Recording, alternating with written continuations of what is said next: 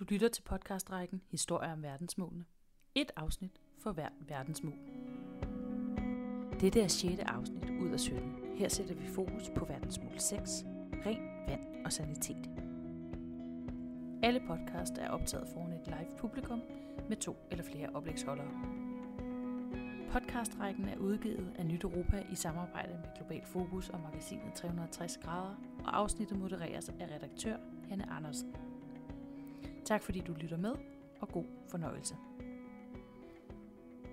Jeg hedder Janne Louise Andersen, og jeg er til daglig digital øh, redaktør på magasinet 360 grader. Der skulle gerne ligge nogle magasiner. Hvis I kender os, så kan I tage dem med hjem og tegne et gratis abonnement, hvis I har lyst til det. Det her det er jo et samarbejde, vi, vi laver med øh, Nyt Europa, og øh, hver dag gang er vi et nyt sted, og i dag er vi så i Kristuskirken, øhm, og har glædet os meget til det. Øhm, det handler jo om øh, verdensmål nummer 6 i dag, og det hedder jo rent vand og sanitet. Men altså, hvad handler det lidt mere præcist om? Jamen det handler om at sikre adgang til rent drikkevand og ordentlig sanitet og hygiejne for alle mennesker. Det er jo en stort og ambitiøs mål, men altså for at være lidt mere specifik, så kriteriet for det her verdensmål, det er, om mennesker generelt har adgang til sikkert administ- altså administrerede drikkekilder rundt omkring i verden. Og det vil sige drikkevand fra en forbedret vandkilde, som er placeret lokalt, altså som man ikke skal gå langt efter, er tilgængelig efter behov og er fri for fæses og kolibakterier og anden sådan kemisk forurening. Det er altså det, at målet ligesom bliver målt øh, og vurderet på. Så kan jeg fortælle jer, at øh, den gode nyhed er, at siden 1990, der er 2,6 milliarder mennesker, altså de har fået adgang til sådan en, en drikkevandskilde. Øhm, det er jo ret mange mennesker, og på ret kort tid, kan man sige. Men ifølge Verdenssundhedsorganisationen WHO, så, brug, så bruger øh, over 5,2 milliarder mennesker i dag det her, en, en drik trykkevandsforsyning. Men altså, det efterlader jo stadigvæk 2 milliarder mennesker, som ikke har adgang til sådan en slags vandkilde. Og over 1 milliard mennesker i verden skal stadigvæk gå over 30 km for overhovedet at nå en vandkilde.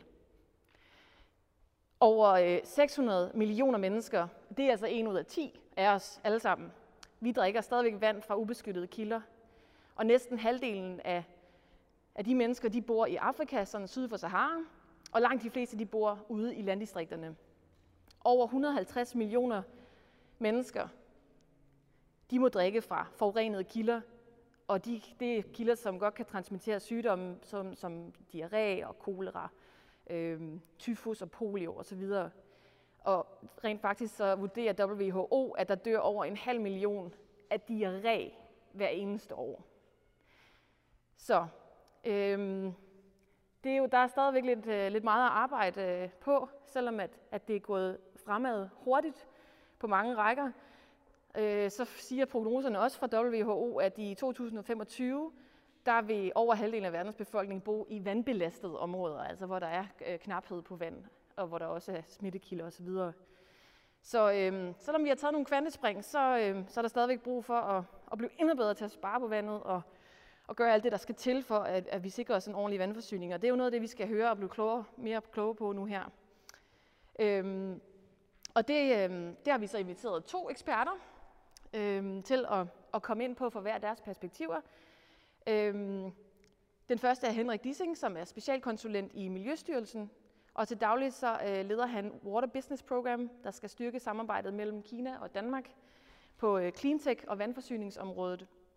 Og Henrik han vil tage temperaturen på det her øh, dansk-europæiske øh, kinesiske vandsyningssamarbejde, kan man sige, og udfordringerne på at sikre bæredygtige vandforsyninger.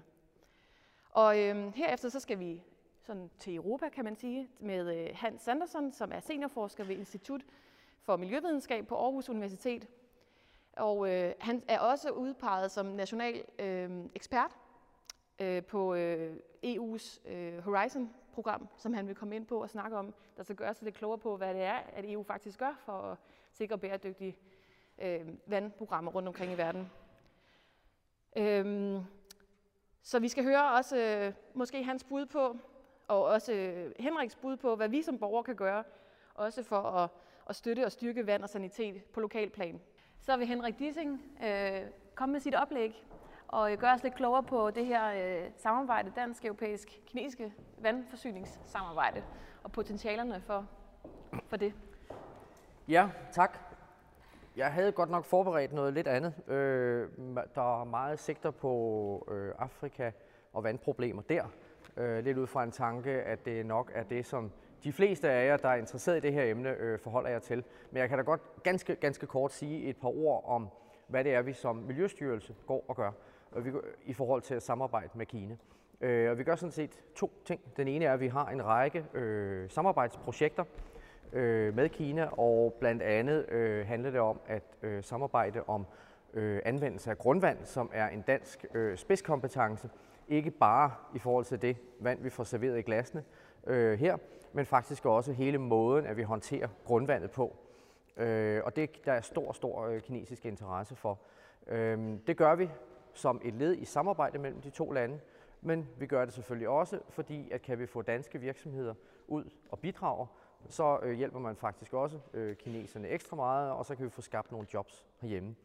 Derudover så har vi en rolle øh, i forhold til det kinesisk-europæiske samarbejde, hvor øh, Danmark er den øh, ansvarlige part i de næste fire år i en såkaldt Business and Innovation Dialogue, det vil sige den officielle kinesisk-europæiske samtale omkring hvordan kan man udvikle øh, et velfungerende vandmarked, der blandt andet sørger for, at de allerbedste, mest effektive løsninger er tilgængelige derovre, er kendt øh, derovre, og at man laver innovationssamarbejde mellem kinesere og europæere.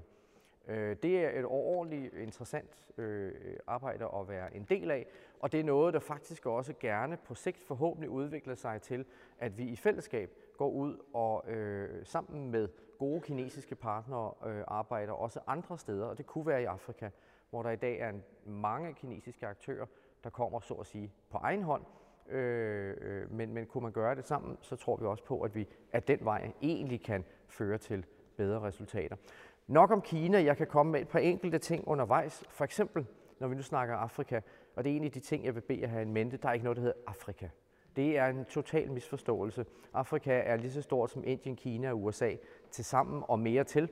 Øh, det er en kontinent med 1 milliard mennesker og 55 lande eller noget i den stil.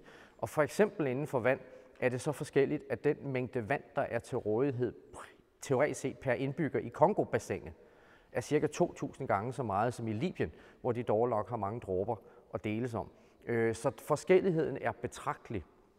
Øh, Afrika er til gengæld også et sted, som der er rigtig mange meninger omkring. Og der er heldigvis også mange, der forsøger at nuancere billedet af Afrika lige med fattigdom osv. Afrika er et dybt interessant sted at forholde sig til. Der sker så meget positivt, især borget af unge mennesker i storbyerne, især borget af en øh, helt fantastisk øh, interesse blandt andet for mobiltelefonteknologier. Og et sted, hvor det har givet sit udslag, er faktisk, at danske virksomhed Grundfos har kunne indføre et drikkevandsinitiativ, der hedder Lifelink, og det består dybest set i, at Grundfos kommer, sætter en pumpe op, de fortsætter med at eje den, så monterer de et eller andet øh, aggregat på, som er øvrigt drevet af solcellebatterier, og så kan folk med deres mobiltelefon komme hen, og så kan de købe et vist mængde vand øh, som sådan. Grundfos tjener deres penge på denne her måde, men der er ikke nogen lokalt, der har skulle investere i pumpen.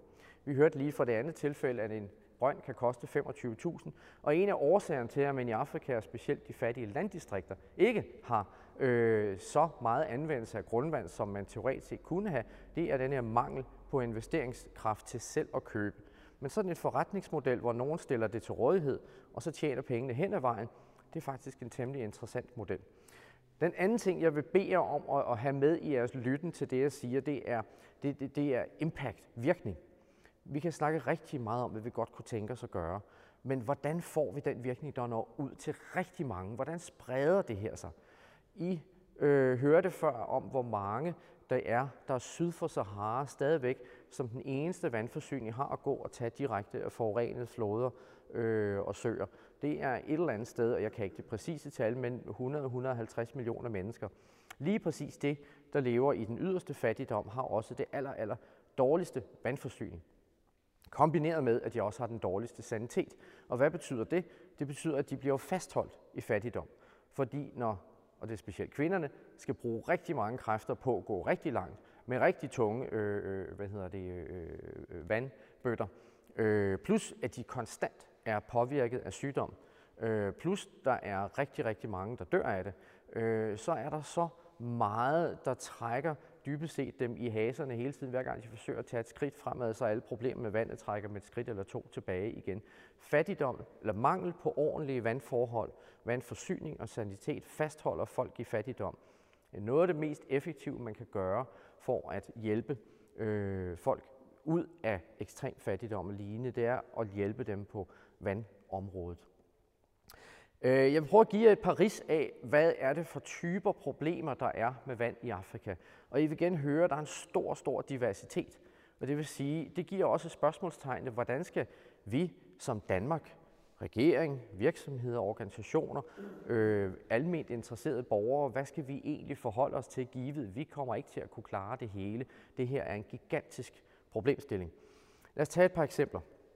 Øh, landbrug er som rigtig, rigtig mange andre steder, noget af det, der lægger mest beslag på øh, vandressourcerne, og noget af det, der lægger mest beslag, eller skaber også øh, øh, fattigdoms- eller spildevandsproblemer.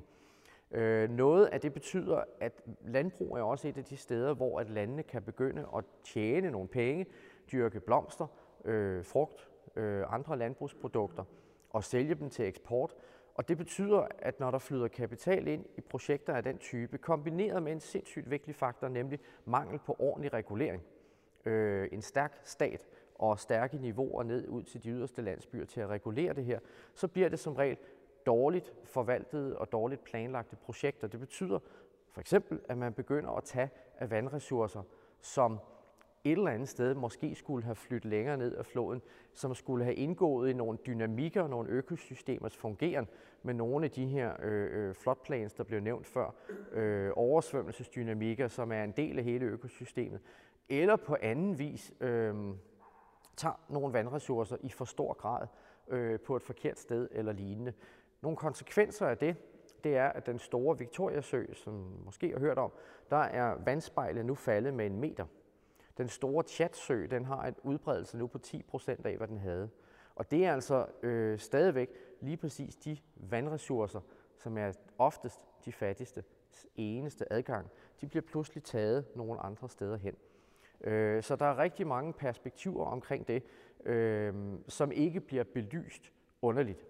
Der er rigtig, rigtig mange gode samarbejdskonstruktioner efterhånden, men det her det er faktisk vanskeligt.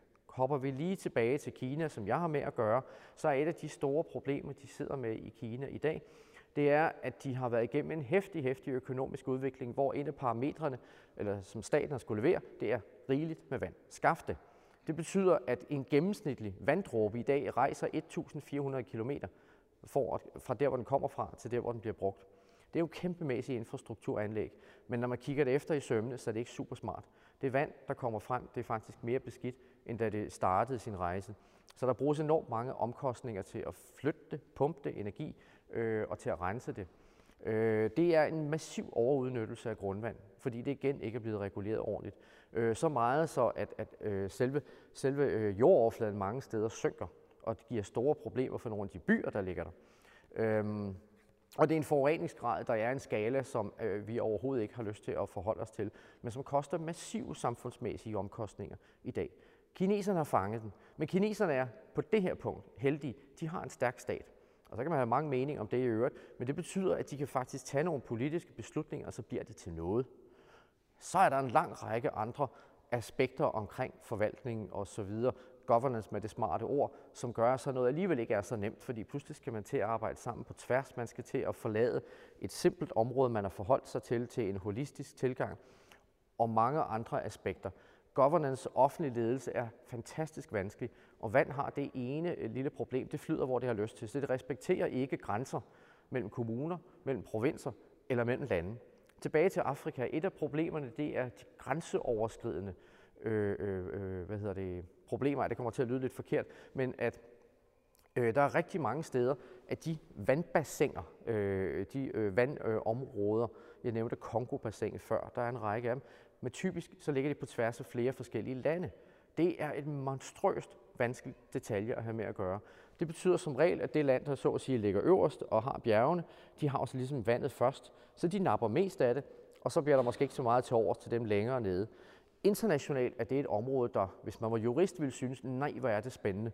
Men hvis man har lidt at gøre med, med vand og også på sigt sågar sikkerhedsproblematikker, øh, så er det uhyre komplekst, men det er meget, meget dårligt reguleret internationalt juridisk, øh, som gør, at når Indien og Kina diskuterer, hvordan er det lige med vandet fra Tibet, øh, skal det øh, flyttes nordpå i Kina, eller skal det have lov til at løbe ned til Indien, Bangladesh, øh, øh Mekong osv., jamen så har man samme slags problemer, for eksempel mellem øh, Ægypten og, og Etiopien, for bare at tage et eksempel. I kan forestille jer Nildalen med mindre vand.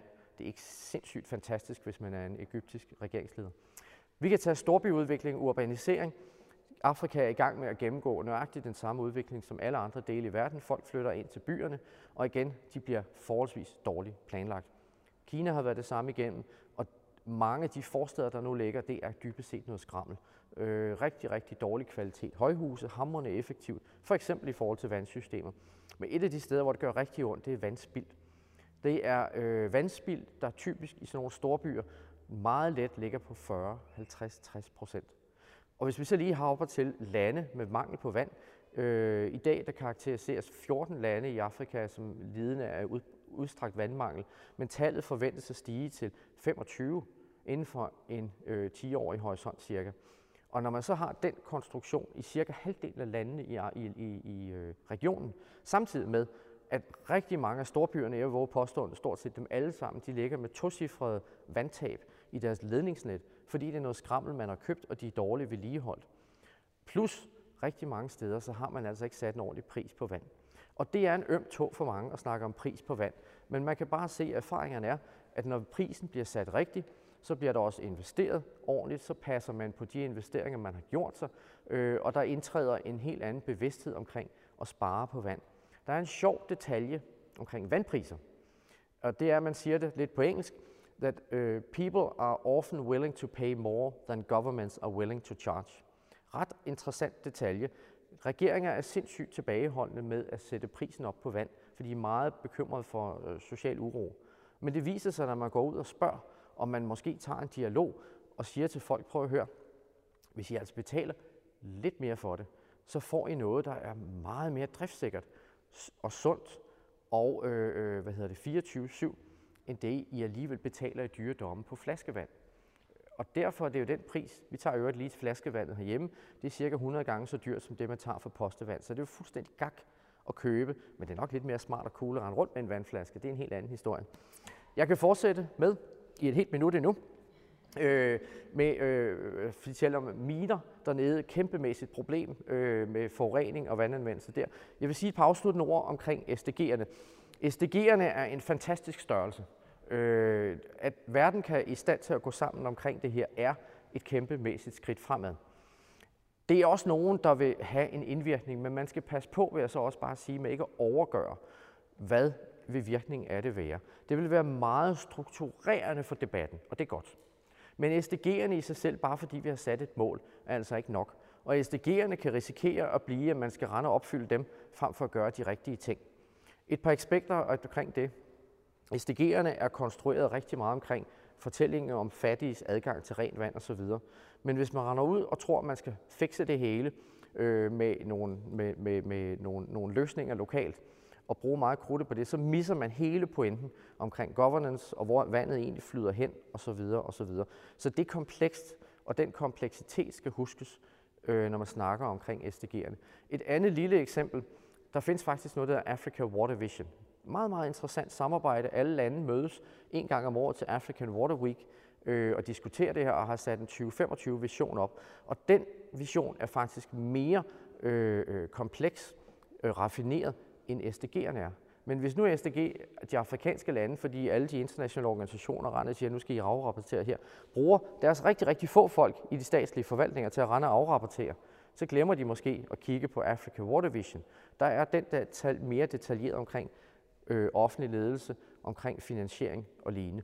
Sidste ting, øh, det er at det vil ikke række, selv hvis vi puljer alle de midler, der ligger i Verdensbanken og Danida øh, og Bill Gates Foundation, og hvis I giver en krone til øh, Kære, eller hvad ved jeg, så vil de slet ikke række til at kunne opfylde SDG'erne. Det vil først ske, når man får etableret et egentligt marked. Der er et finansieringsgap øh, på, på, på to tredjedele eller så. Øh, og det vil sige, at man bliver nødt til at tage fat om den hvad hedder det, ørme tog, der gør, at man får hele privatsektoren mobiliseret og dynamikken omkring det. For ellers så vil vi ikke få alle aktører op omkring denne her øh, problemstilling. Jeg tror, det var, hvad jeg ville sige her. I får vist lejlighed til at stille et par spørgsmål senere. Tak.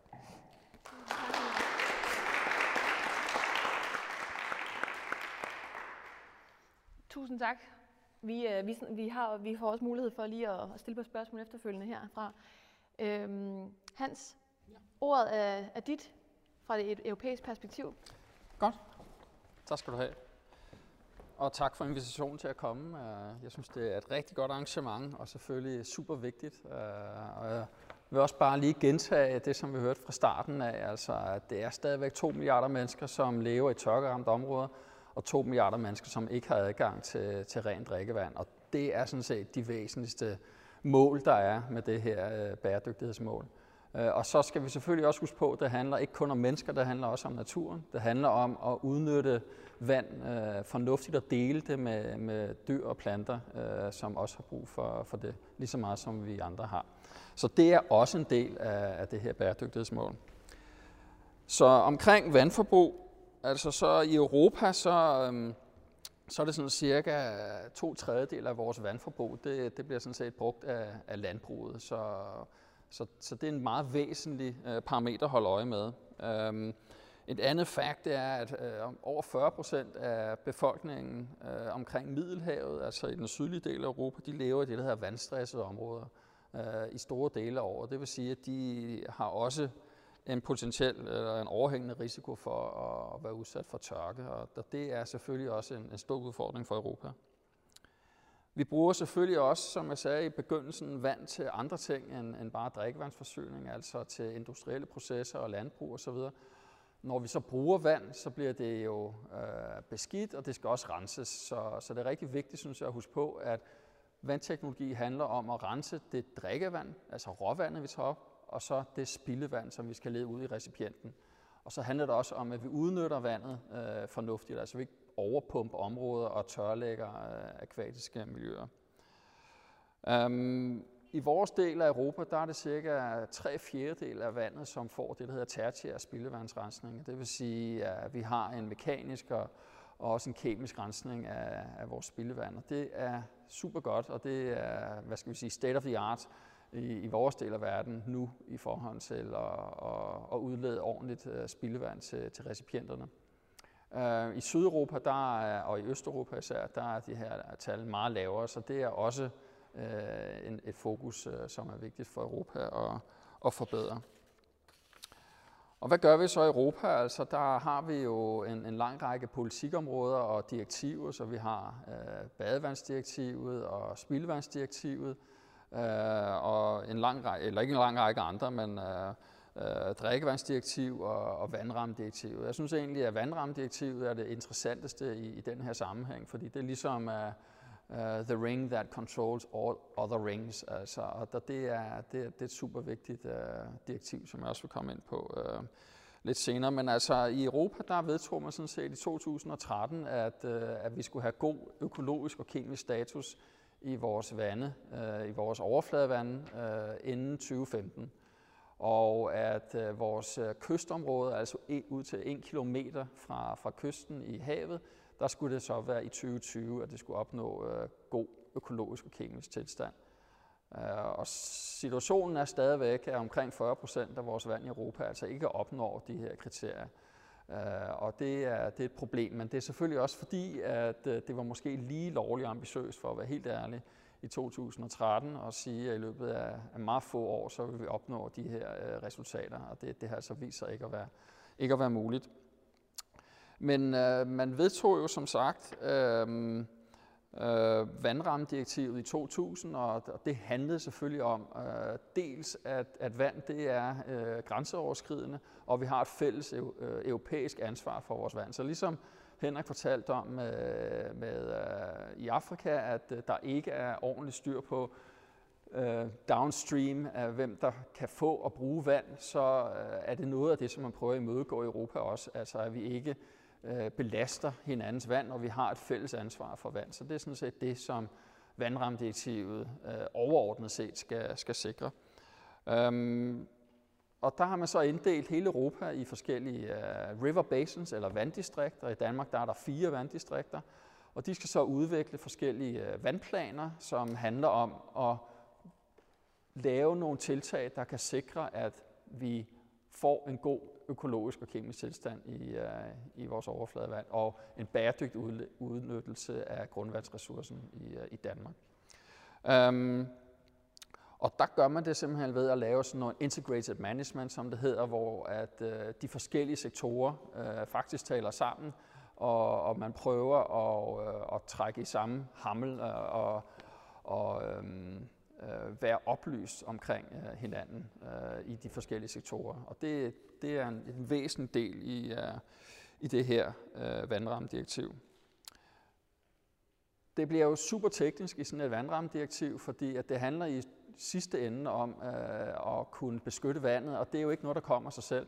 Man er nødt til at identificere, hvor er problemerne henne, og så er man nødt til at adressere dem, der er årsag til de her problemstillinger. Og derfor så er der udviklet en lang række tekniske guidance documents i Europa, som kan ligesom vejlede landene til at finde ud af, hvor er der et problem i jeres øh, vanddistrikt, hvad er det, I er nødt til at gøre i jeres vandplaner, sådan så I kan fjerne de her problemer, fordi det er ikke kun jeres problemer, det er hele Europas problemer. Så en portugiser har lige så meget indflydelse i princippet på, hvordan vi håndterer vores vand, som de har hos sig selv. Øhm, og der er der altså en udfordring, øh, også i Danmark, i forhold til at, at gennemføre de her analyser af, hvor det er, at der er kilder, øh, som belaster øh, øh, vores vand. Øhm, og det, er, det gør man blandt andet ved at opstille nogle øh, vandkvalitetskriterier, øh, og man gør det også ved at beregne øh, det, der hedder losses eller tab af, af kemikalier øh, til, til miljøet og til vandet i den her sammenhæng. Og der kan man simpelthen øh, følge de retningslinjer, der er kommet fra EU, og hvis man gør det, så vil man være i stand til at identificere specifikke kilder ude i miljøet og kunne gå hen til en, en landmand eller til en industri øh, helt specifikt i et specifikt øh, vandområde og sige, vi har faktisk fundet ud af, at øh, du har en udledning, der ikke er acceptabel, og, og du er nødt til at stoppe det. Øh, og det er sådan nogle ting, der skal til for, at, at vi faktisk får implementeret de her vandplaner, og vi får beskyttet vores, øh, vores vandmiljø. Og det kræver øh, investeringer, og det kræver også en hel del forskning til at gøre det her, for det er ikke noget, man bare lige gør. Det er vigtigt selvfølgelig, at de her vandkvalitetskriterier og metoder, de er harmoniseret i så høj grad som muligt i Europa, fordi at det nytter ikke noget, at man har et vist rensningsniveau og beskyttelse imod øh, visse kemikal, øh, kemikalier i et land, og så flyder vandet så ind i nabolandet, og så overholder det ikke de kriterier, der er der, øh, og så videre. Så det er noget, man prøver på at få harmoniseret, og det vil sige, at man, man følger de samme retningslinjer for at bestemme de her ting, og man prøver at komme frem til at acceptere de samme niveauer af de forskellige prioriterede stoffer i, i vores øh, overfladevand. Så omkring øh, påvirkninger og hvad, hvad borgere de egentlig kan gøre øh, i den her sammenhæng, Øh, så er der jo en masse oplysninger til rådighed, og der er noget, der hedder Water Information System Europe, som øh, Miljøagenturet øh, håndterer, og der er meget oplysning, man kan, man kan hente der øh, på nettet selvfølgelig. Uh, Miljøstyrelsen har også øh, en, en hel del oplysninger. Uh, mere af det øh, kommer til at blive digitaliseret øh, fremadrettet og vil være også i GIS-format, men, men, øh, men der er stadigvæk lidt, lidt vej øh, hen til det. Så vil jeg bare lige nævne et øh, projekt i Europa, som hedder Right to Water, som er et øh, borgerdrevet øh, initiativ, som samlede knap 2 millioner underskrifter i Europa omkring vand, øh, og i det her tilfælde drikkevand især, og det lykkedes faktisk den her gruppe at, at påvirke drikkevandsdirektivet og få, få kommissionen i, i tale. Så og, så den vil jeg også anbefale, hvis man som borger er interesseret i, i vand, og, og gå ind og, og tjekke det her Right to Water, fordi at der er aktiviteter, som man kan, man kan, man kan give sig kast med. Aarhuskonventionen er indskrevet i, uh, i vandramdirektivet, så der er simpelthen offentlige høringer, og det er en væsentlig del af de vandplaner, der skal udmyndtes i uh, Øh, de forskellige vanddistrikter, som skal sikre implementeringen af, vandrammedirektivet. Så der er også mulighed der for almindelige mennesker at blande sig i, øh, i debatten og, og håndteringen af, af vand. Så er der selvfølgelig også øh, støtteprogrammer fra, fra EU, og jeg vil sige, at et af de væsentligste, det er det, der hedder European Innovation Partnership for Water. Og der, det er simpelthen en markedsplads, som, uh, som EU har sat op, eller og EU, det er jo os alle sammen. Uh, og, og der kan man uh, på mange forskellige planer uh, være med i forskellige projekter. Man kan egentlig starte projekter selv, eller hoppe med på projekter. Det er alt sammen nogen, som er innovationsprojekter, så det handler om at udvikle teknologier øh, på mange forskellige områder øh, til at sikre en mere bæredygtig øh, omgang med vand i, i Europa.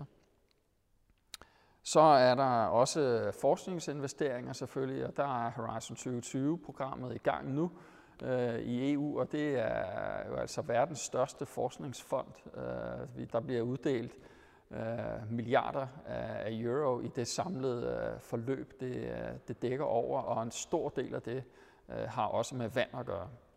Fordi at vand og klima selvfølgelig er i høj grad er koblet, og Øh, man regner med omkring 20 procent af hele EU's budget øh, har med klimarelaterede øh, aspekter at gøre, og dermed også vand. Så er der EU Live-projekter, som også er projekter, som har, og EU Live de har et helt eget tema, der handler omkring vand, og det er til regional udvikling. Øh, vi har en hel del EU Live-projekter i, øh, i Danmark, og det handler også om og støtte op omkring implementering af, af vandrammedirektivet. Og så er der selvfølgelig også øh, klimatilpasning, øh, som også har en, en stor aftryk i forhold til vand, øh, og det her bæredygtighedsmål. Og København er et rigtig godt eksempel på det, hvor man øh, støtter øh, nature-based solutions og de her blå-grønne løsninger, hvor, øh, hvor vand det bliver taget alvorligt og ikke bliver set på som et problem. Altså det er super vigtigt, synes jeg. Øh, og en af grundene til, øh, at det københavnske projekt omkring klimatilpasning har fået så stor bevågenhed i verden, er, at vand ikke bliver betragtet som et problem. Øh, det er simpelthen livsnødvendigt, så det er, synes jeg, en synd at, at, begynde at betragte som et problem. Øhm, det her årti er altså fra 2018 til 2028, det er FN's globale øh, vandårti, så, så der er super meget fokus på det her. Øhm, og derfor er der meget, altså, man kan gøre og give sig i kast med. Og selvfølgelig som almindelig menneske er det vanskeligt, men der er også nogle ting, man selv kan holde øje med, og det er selvfølgelig ens forbrug, Øh, og vi har alle sammen hørt de her tal om, øh, hvor meget det ene og det andet det belaster, at det koster 140 liter vand at lave en kop kaffe, og jeg mener, det er 16.000 liter vand til at lave en, et kilo oksekød, for eksempel. Så der er der jo selvfølgelig noget, man, øh, man, man selv kan gøre. Desuden er det selvfølgelig vigtigt også, synes jeg, at tænke på øh, pesticider og problematiske kemikalier, at, øh, at det kan man også som almindelig borger prøve at gøre noget ved.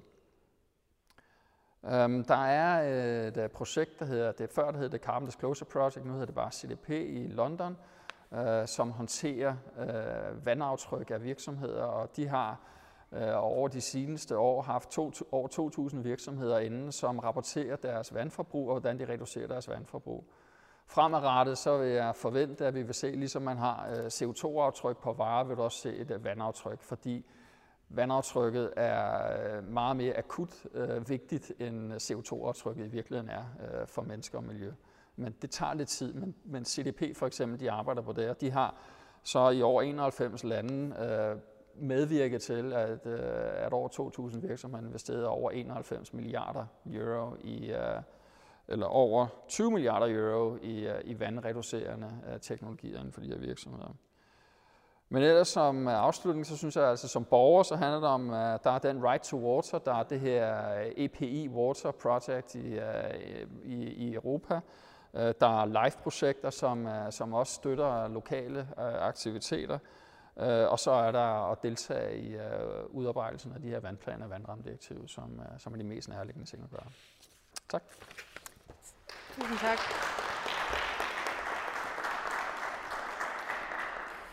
Jeg håber, I noterer ned. Der er, der er mange ting at, at kigge lidt nærmere på og tage fat på, som, hvis, man vil, hvis man vil gøre mere. Altså, jeg kunne godt tænke mig, at vi blev endnu mere konkrete på, øhm, hvad der inspirerer jer to, set fra hver af jeres stole.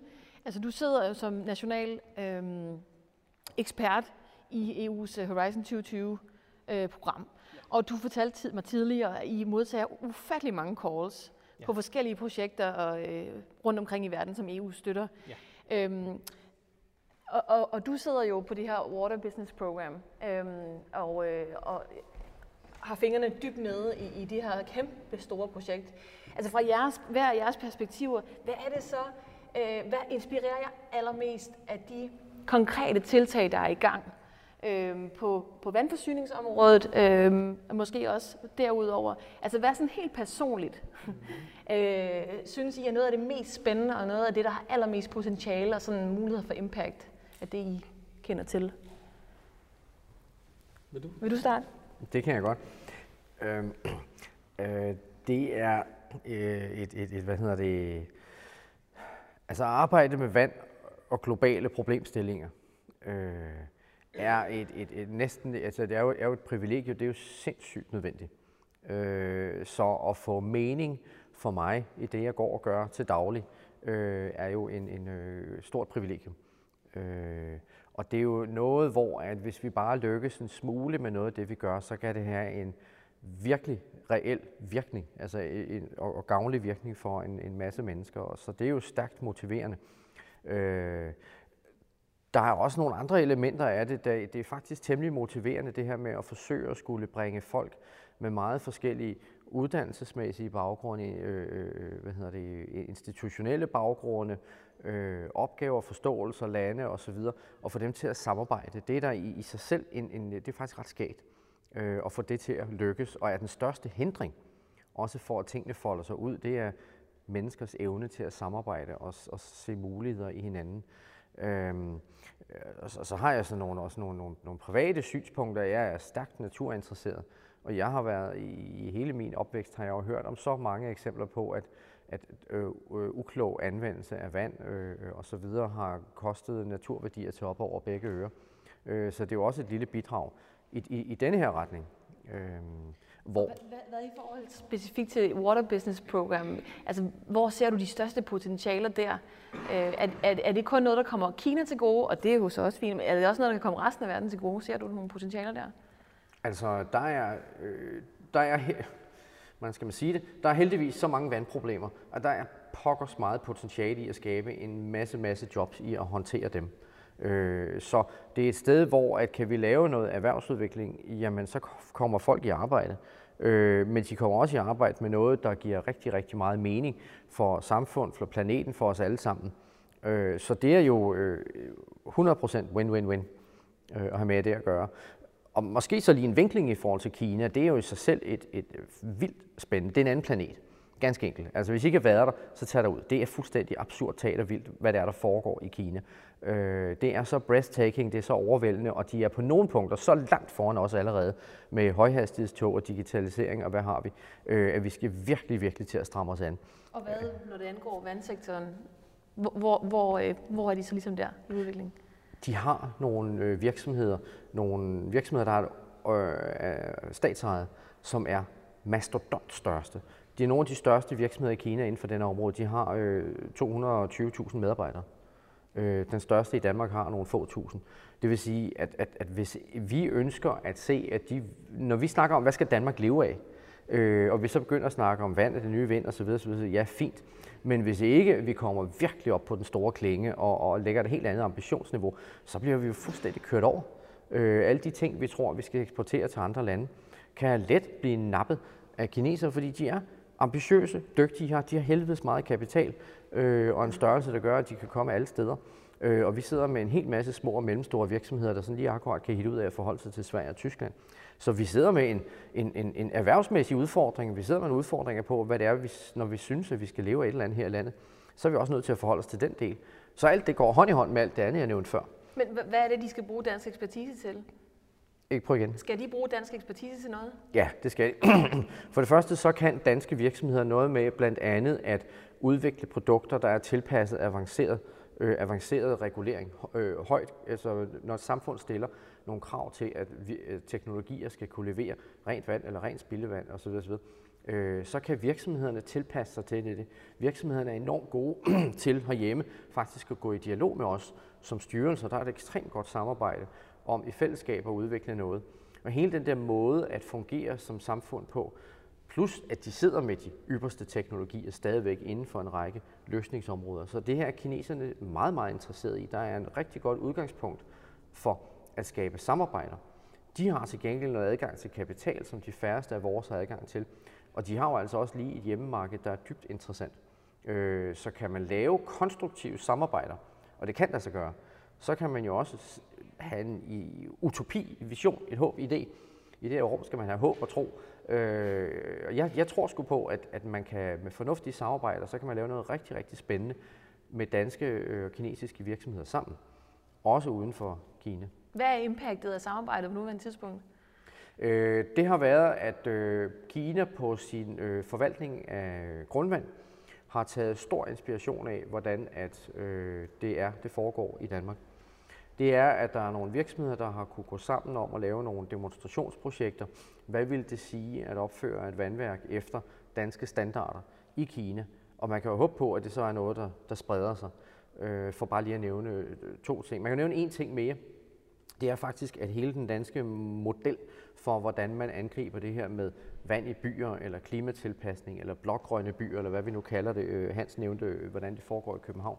Det er der en stigende interesse for at gøre i øh, Kina, og også tage de øh, erfaringer til sig. Så, øh, og, men der er, der er, altså samarbejdet skal fortsætte indtil hvor lang tid? Det er på nuværende tidspunkt? Altså på nuværende tidspunkt er der sat de næste fire år af, okay, okay. men øh, det kører øh, så godt, og det gør det i det hele taget på, på rigtig meget Danmark-Kina samarbejde. Øh, så er Danmark et af de lande, der har det mest velbeskrevne, øh, velfunderede øh, øh, hvad hedder det, øh, samarbejde. Der har i 10 år været et, et øh, såkaldt strategisk samarbejde øh, mellem en række offentlige myndigheder øh, på ministerieniveau, på byniveau og lignende. Øh, så Kina kigger rigtig meget til Danmark. Øh, og man kan igen, man kan have mange meninger om, hvad der foregår i Kina og hvordan, så videre, så videre, så videre. Men man kan bare konstatere, at Danmark er et af de steder, hvor de faktisk kigger hen for at søge inspiration til deres løsninger. Så igen, er glasset halvt fyldt, halvt tomt. Jeg vælger altid at tro på, at det er halvt fyldt, og tror på, igen i huset her, øh, at, at, at, at jamen, vi kan godt få et aftryk på, hvordan Kina udvikler sig. Og Hans, hvad siger du for din øh, stol i, øh, som, som national ekspert i Horizon 2020-programmet? I forhold til? I forhold til, hvad du ser som noget af det mest inspirerende. Øh, nogle af de øh, projekter, som du er blevet bekendt med, der foregår derude omkring i verden. Indien for eksempel. Jamen altså, jeg er jo forsker, og jeg er ikke egentlig så interesseret i individuelle projekter, som i, uh, i lidt mere generelle tendenser og, og teoriudvikling, kan man sige, og også politikudvikling. Jeg synes, noget af det, der er interessant, der kommer ud fra Europa uh, nu her, det er et nyt direktiv, der er uh, under udvikling, som, hedder, som, omdrejer, som drejer sig om uh, bæredygtig finansiering Øh, og det handler netop om, at der er et finansieringsunderskud i forhold til øh, klima, men også i forhold til vand, som vi også hørte tidligere. Øh, og de penge, de dumper altså ikke ned fra himlen. Vi har et finansielt system, som ikke støtter op omkring de investeringer, der er behov for. Altså på klimaområdet, der mangler vi 1 trillion euro i investeringer om året i, uh, i Europa, bare for at nå de energiomstilling, som, som vi skal have gjort. Og de penge, de dukker altså ikke bare op af sig selv. Så der er man nødt til at lave nogle, uh, nogle kreative løsninger, der gør, at, at virksomheder de øh, forstår, at, uh, at der skal investeres i en anden retning, end det, som man gør i dag. Så hele ideen omkring en bæredygtig udvikling og de her bæredygtighedsmål, det bunder sådan set i at få drejet øh, noget af den økonomiske logik, vi har i dag, hen imod en anden, øh, en anden, et andet resultat. Og det gør man øh, blandt andet ved at sikre en højere del øh, af transparens i, øh, i markedet omkring, hvordan virksomheder de håndterer øh, klimarisici, men også vandrelaterede øh, aspekter. Og det er noget af det, der ligger i, øh, i det her direktiv, som er under udvikling, hvor man simpelthen vil, vil tvinge virksomheder til at redegøre for, hvordan de håndterer de her øh, påvirkninger, sådan så at investorer de kan tage bestik af det og begynde at investere øh, anderledes og holde op med at investere i visse virksomheder. Øhm, og øh, det er en måde at, at, at ændre en udvikling på, sådan, så den bliver mere bæredygtig, fordi at det bliver den altså ikke af bare at lave en lang række øh, godhjertede målsætninger, men uden nogen øh, mekanismer øh, bag. Jeg ved, at øh, altså, Tyskland har lige besluttet at øh, øge sin øh, generelle udviklingsbistand til øh, 0,7, så den ligger på, på det, som, øh, som er øh, Ja. krit, altså, hvad skal man Minimum. sige, minimum. Øh, den internationale ja. aftale minimum. Ikke? Øhm, og der vil man afsætte de fleste af pengene til klimarelaterede indsatser og programmer og forskning. Ja. Øhm, altså er det så noget, der skal til øh, blandt alle regeringer? Nej, Øhm, nej, Nej, det er overhovedet ikke nok. det er det altså ikke. Øh, Det, der skal til, det er, at markedet øh, omstiller sig og begynder at øh, forlange øh, de her øh, omstillinger. Og det skal den ikke gøre, fordi at den er god og rigtig og alt muligt andet. Det skal den gøre, fordi at det simpelthen er dårlig business, øh, det andet. Og det er det, der begynder at ske nu, er, at virksomheder de kan forstå, at klima det er bad business for dem. Det handler ikke bare om deres CO2-emissioner, det handler om, at de er udsat for alvorlige påvirkninger af, af klimaforandringerne. Hvis ikke nødvendigvis hos dem selv, så i hele deres værdikæde.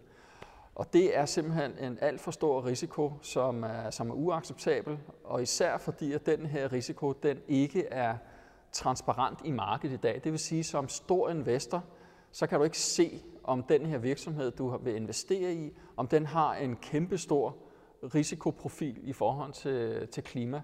Og det er uacceptabelt, og det er derfor, at øh, det hedder, hedder Financial Stability Board, som er G20-landenes, øh, en klub af, af G20-landene, de har sat sig sammen og sagt, det her, det er sådan set et af de største bomber under den finansielle stabilitet, at de her oplysninger, de ikke er, er til rådighed. Man har anslået, at det er omkring 24 trillioner dollars om året, der globalt set er øh, under risiko fra, fra klimaforandringerne. Det kan man ikke sidde overhøre som investor. Der har man nødt til at, at få de oplysninger. Det vil sige, at virksomheder de skal begynde at forklare, hvordan adresserer de de her risici, og hvad gør de for at minimere dem. Og det skal de gøre, for ellers så bliver der ikke investeret i dem. Sådan, så de her store investeringshuse, der findes rundt omkring, de er allerede i gang nu med at stille krav om det her.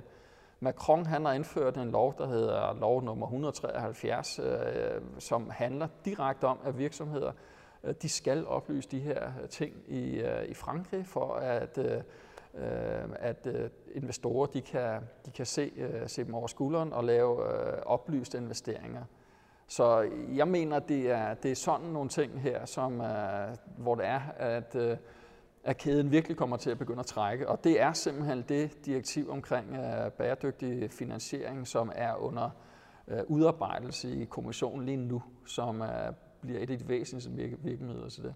Og tror du, det kan blive inspiration til at tage den videre til et andet niveau, altså FN i, i, i det lange løb, eller Um, hvordan får man det ud på en global skala?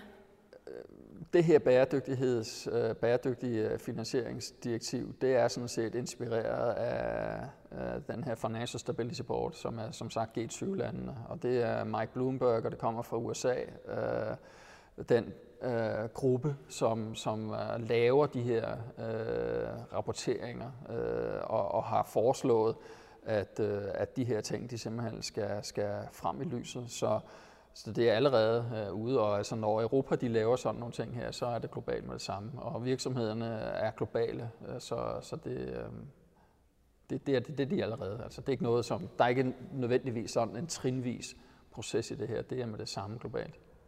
Så i forhold til at, at skaffe finansiering til ja. at, at, at, at nå, ja. hvad skal vi sige, det vi skal nå til, øh, til 2020 og, og der videre, så er vi måske på vej ved hjælp af den her mekanisme. Det er, det er noget, som øh, er i høj grad, øh, der er behov for, fordi øh, den finansiering, øh, den kommer ikke af sig selv. Og, og, og så længe at den øh, økonomiske rationalitet ikke foresiger, at, øh, at de her oplysninger er relevante, så, så, så vil den øh, finansiering ikke, øh, simpelthen ikke komme frem. Og det, det, det er et skift, der er nu. Øh, og det er som sagt, fordi øh, at man har forstået, at det her med bæredygtighed, det er ikke kun øh, for miljø og alt muligt andet. Det er i høj grad kroner og øre. Og der er virksomheder, der går nedenom og hjem på grund af det her. Altså en af verdens største virksomheder, ExxonMobil i USA, det er en virksomhed, som ifølge sådan en, en forståelse her vil være lukket altså i løbet af få årtier. Trillioner af dollars nu til ingenting. Mm. Tusind tak Hans og Henrik for jeres indspark.